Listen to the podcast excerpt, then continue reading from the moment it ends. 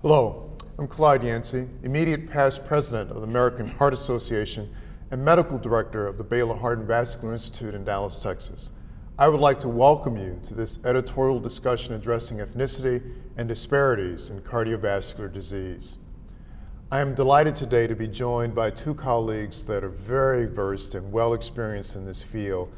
Vivian Rambihar, who is in Toronto, an adjunct professor of Medicine and Cardiology at the University of Toronto, and Elizabeth Ofili, we've known each other for years, who is Chief of Cardiology at Morehouse University in Atlanta, Georgia, and Dean of Clinical Research. So welcome, I'm delighted to have Thank you. here. Thank you. Let's just get right in this because I am truly excited that we have an opportunity to bring such an important issue to those that watch theheart.org because cardiovascular disparities are real. Mm-hmm. So, in my own career, I've really been someone who was deeply embedded in getting evidence, doing clinical trials. And we'd get these positive studies, the data would come in hand, get published, and we'd say, this is the way that you should treat this particular condition, heart failure. Mm-hmm. But then you'd realize that it wasn't happening, mm-hmm. the needle wasn't moving. And you begin to delve down deeper, and you discover that even though we understand the pathophysiology, we've identified evidence based therapies, patients are having dissimilar outcomes for reasons that are seemingly non physiologic. And so that gets us to the differences that different groups have. And so both of you represent important constituencies here. So give me a very brief overview, if you will, Vivian, about different expressions of cardiovascular disease in Indians of Asian descent. It is a fascinating subject. 50 years ago, Danaraj and Muir in Singapore did necropsy studies showing four times increased mortality rates between China, sorry, between Indians who have migrated to Singapore and the people who live next to, the Chinese and the Malays.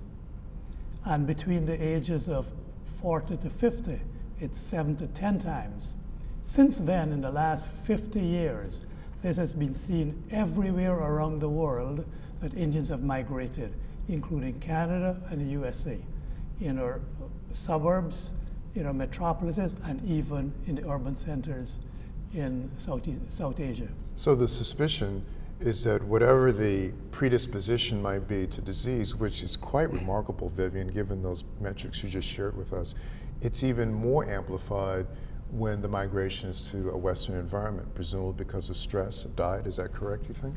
Well, it's, it's been shown that uh, studies f- comparing Punjabis who've moved from India to London, England, their blood sugars rise, their cholesterol rises, etc., the waist size increases, become more diabetic. So migration by itself, for whatever reason, and urbanization and adopting Western lifestyles increases all your risk factors. So the same thing has been seen with high blood pressure. I mean, if we think about this, Elizabeth, if you look at systolic blood pressures from Western Africa mm-hmm. through the Caribbean into the United States, you can really track both obesity and blood pressure as it appears to suggest that the migration process in and of itself, but in addition to other factors, is probably in part responsible for changes in the burden of risk. But just like we had Vivian, just give us a brief synopsis of differences in disease in Indians of Asian descent. What about African Americans? I think the probably data on African Americans has actually been very clear for many years now. And that is as you look at the individual risk factors, you mentioned high blood pressure there's a staggering rates of hypertension among African Americans. It's a good 40% um, when the rest of the population is more like 25%. And what's going on now, obviously, with obesity um, and how that relates to diabetes and in uh, end-stage renal disease. So these, the risk burden is, is tremendous. And now, as you know, there's all the discussions about the social determinants of health. So you actually begin to go beyond what that patient is sitting in the, in the clinic with, but looking at what's happening in the environment and the home. Because remarkably, what we're discovering is that in both scenarios, these aren't just nuanced differences. These are big profile differences in disease burden that really affect outcomes. Now, a couple of things we want to capture here. Tell us more about social determinants of health, because again, we're going beyond our comfort zone. We're comfortable with pathways right. and biology, right. and we're comfortable with therapeutics and devices. But now you're talking about community descriptors that impact health. Right. Tell us more about that. That is actually very fascinating. So, if you listen to social scientists and, and how they discuss this, it, it really becomes apparent that we should have been in, integrating this in all of our risk determination. For example, if you look at some neighborhoods, um, um, high risk neighborhoods, you find that the ability to maybe be outside and enjoy the outdoors or walk or um, have access to fresh foods is very limited um, and you're dealing with very high dense, uh, uh, you know, ca- caloric uh, content of food. And it's amazing how we don't readily recognize as we're sitting in the clinic and telling patients, well, you, you got to go out and walk, you've got to do this. And then patients go, well, you know, I can't do all of these very easily. And, and in my view now, physicians really need to integrate this into the discussion of risk because you can't get to, like you said, the bottom of, uh, of, of mitigating that risk. You know, the most illustrative example of what you just said, Elizabeth, is the two of you. I was recently in Montreal and had a chance to walk the streets of Montreal. You know, every once in a while there was someone who was large or obese, but not everyone I met because right. a lot of people are ambulatory we're in Chicago right now, and let me just tell you, that's that's the way it is. Yeah. But there's something very important we need to address. So, Vivian, you talked about differences in the expression of disease in Indians of Asian descent, and Elizabeth, you talked about differences, especially in hypertension mm-hmm. in African Americans. But now we have to really be very definitional here. There are differences that you've outlined, but then there are disparities. Now, if we respect the Institute of Medicine definition, it says that there are several reasons why differences may exist between populations when you normalize access to care. Some of it is physiologic, some of it is volitional. But then there are these other components that fall into these very awkward categories of bias, stereotyping, lack of cultural or linguistic competence things that are embedded in the thought process or the behavior of the system or the provider right. that has a perverse impact on health. And so, Elizabeth, let me start with you. There's some pretty glaring examples mm-hmm. of disparate care in the African American community, mm-hmm. like the rate of limb amputation right. or the rate of dialysis, but something more um, germane to everyday practice. Let's talk about heart failure or mm-hmm. coronary disease, mm-hmm. evidence of disparate care. Mm-hmm. Well, I think the interesting thing is for a long time in, in heart failure, we just didn't have any evidence. We said, well, we don't know what works um, in African Americans, and there's obviously limited data from clinical trials, so physicians were confused, understandably. We could say that's the reason. And then we had additional data from clinical trials, and but physicians were still not implementing that. So there's obviously just some disconnect between the evidence and how that's integrated into practice for a whole host of reasons.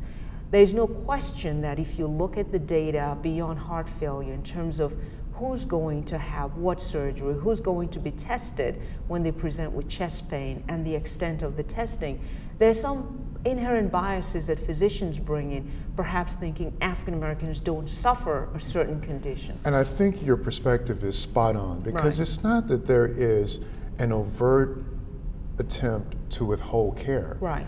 It is a belief, a presumption. Right uh, a knowingness right. that, well, this particular patient, because of gender or age or race or ethnicity, doesn't have the same risk profile. Right. Therefore, I don't have to do X, Y, or Z. Exactly. And it's that reprogramming that needs to happen. Now, what about in the Indian community? Are there examples of disparate care where there is a thought process or decision making mode that disadvantages a patient of Indian descent? Well, I think the most important factor there would be the lack of recognition. Ah. For instance, uh, let me amplify a bit more about the disparity. And this is tremendous disparity. There are calls to action all over the world for more prevention and treatment in the Indian community. And the disparity is generally speaking, most people, not all Indian people, develop heart attacks 10 years earlier than the rest of the population. They have more severe disease. They have increasing diabetes. For instance, let's say 20 years ago, there was 8% of, Amer- of South Asians or Indians in America were diabetic. Now it's 18%. Hmm. Pre-diabetes up to 33%. So there's tremendous disparity. And the lack of recognition is the census in the United States would be Asian and Pacific Islanders. That's changing. But within that group, there are low risk, low prevalence uh, communities like the Japanese and the Chinese. And then you average that low risk with a very high risk of the South Asian or Indian community, and you get reasonable. Mm-hmm. And so you do not see the very, very high risk of the Indian community. So, Vivian, you really have helped us because you've highlighted one very important point. We have to be very careful that we don't initiate a process of groupthink where a practitioner sees someone and now overcorrects and assumes that everybody who happens to be Indian or everybody who happens to be Hispanic or everybody who happens to be African American has a certain profile. And I think what you're getting at is that within groups, there is at least as much heterogeneity, if not more, than there is between groups. Mm-hmm. But you also gave us one other thing which highlights the last issue that I'd like for us to discuss. What do we do about this? A lot of people, myself included, have spent a lot of time describing differences, but what do we do about this? Now, Elizabeth, Vivian gave us a great mm-hmm. strategy. Just awareness, make people understand that certain groups within the community at large have a different risk profile. So, look, be vigilant. But build on that some more. So, one strategy is awareness. What are other strategies to address disparate care and achieve what some might call health equity? Yeah. I think it's important to, the, you know, the general level of awareness is important, but also applying what we know works. So there are some information about what actually works in African Americans in terms of improving risk, and there's no question that prevention is a big part of that. Uh, prevention in the context of the reality of, of that individual's environment. But then also, I think, just coming to grips with this whole issue of social determinants and beginning to address the specific environmental risks that people have. But bringing it back to the clinic, I think we also need to uh, continue to ask questions. Do we have all of the evidence we need in a given individual or group right. in terms of their risk for conditions? So, three great points you've right. made. The first one, and what's most important, I think, is the last one you made continuing to get the evidence. Right always raising the question, always being inquisitive about a different presentation or a different circumstance. Mm-hmm. The second point you made is also very important. It talks about community health, but admittedly, that requires resources to right. go beyond, beyond the physician mm-hmm. space. Mm-hmm. So we have to reach out to community activists, right. public health individuals. But I'd like to end on the comment you made about doing what we know works. That was a beautiful comment, Elizabeth. But it's the idea of invoking a performance improvement process strategy, a quality driven focus. Because the neat thing about quality is that it's colorblind. Right.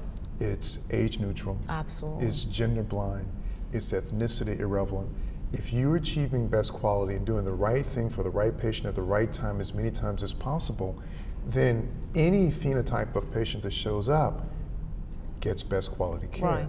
And ultimately, we have to remember that we're all more similar than we are dissimilar. Absolutely. And so things that work in one person are likely to work in another person, but the different burden of disease, the community determinants of health, and then the way we interpret information right. and interpret the interaction with patients, i.e., these subtle issues of bias, become very important. Right. And it's in this physician sphere. I think that's perhaps the highest uh, point physician can control quality. All these other stuff require other people. Right.